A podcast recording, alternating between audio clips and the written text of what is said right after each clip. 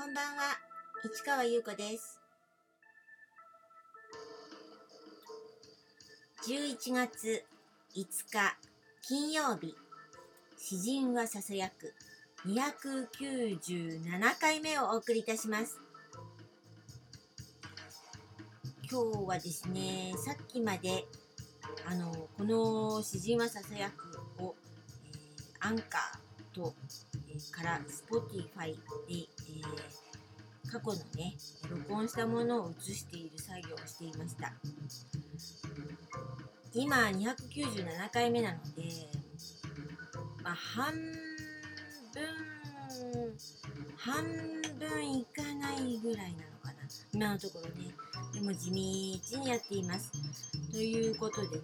えー Spotify とものとかね、えー探してみてくださいましたらね。なんか私のがあるはずです。それからふとですねあの来年のねスケジュール帳そういえば買ってなかったなって急に思いまして大概10月ぐらいにねバタバタとね出始めもっと今年は早かったかな夏過ぎたぐらいから出てたんですけどまあ10月ぐらいになると大体私は来年どうしようかなとかって思うんですよね。で本当は干支の絵が描いてるものとかが欲しいんですけど去年はちょっと違ってなんかプレゼントでもらったものを使用したんですけど今年はって探しててで欲しいのがちょっとあったんですけど売り切れてんですねすでに。8月に発売されて。でものものすごい必死であのこの録音したものをねアンカーに映しながらね必死で探したんですけどダメということでね。私のスケジュール帳はどうなっちゃうんでしょうっていうことですがまあそんなことどうでもいいんですけど あのー例の純空堂書店吉祥寺店ですねの戦勝の話をちょっとしてると思うんですけどそれ本を10冊選んですがなんと2冊があのそのなんていうの本屋さんが受け取れない状態品切れとか特殊なものであるとかっていうことでダメで一応探して流通してるかなと思ったんですけどダメだったんですね。でもう一冊はねあの今問い合わせ中ということでそのもう一冊がかなり私の中では重要な本なのでこれがなーって思ってるんですよね。祈っててください。ということで12月は1ヶ月ね、えー、純駆動書店吉祥寺店でねブックマンションのメンバー10人くらいでね自分がたちが選んだ本が並びます、えーちょっとねあの面白いですよ。で1月はまた違うメンバーでねあの本を選ぶという感じでねもしお近くお寄りの時はあのちょっと覗いてみてください。12月と1月です。はいそして先のことを言っているけれども現在11月、えー人形町カウヒー屋と書いてコーヒー屋と何度も言ってますね。あの本当にレトロな感じの喫茶店でマスターが美味しいコーヒーを入れてくれるところで、えー私と日本画家の香川明泉さんとの2人展を開催しております。私の詩に明泉さんがあの美しい絵をね描いてくださったんですよね、うん、でしかも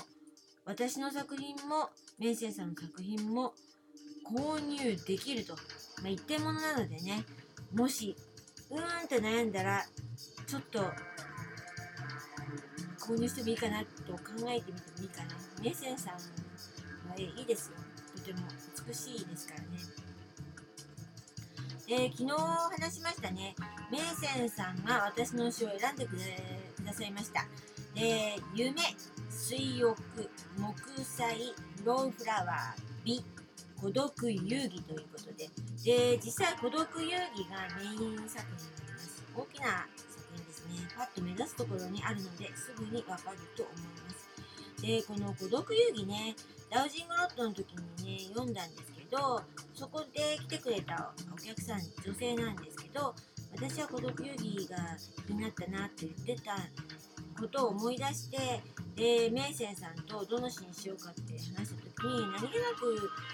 あのそのことを言ったらえ？ってなってあこれ詩いいかもって言って結局それがメインの詩になったというわけですでダウジングロットの1の時にフローフラワーの詩集を全部読んだんですけどその中からフローフラワーと夢と美を選んでるわけでまあメイセンさんは両方ともあのダウジングロッドねあの見てくださって聞いてくださってるんですね。回目は会場で2回目は配信で聞いてくださってるんですけどだからやっぱり印象が良かったのかな。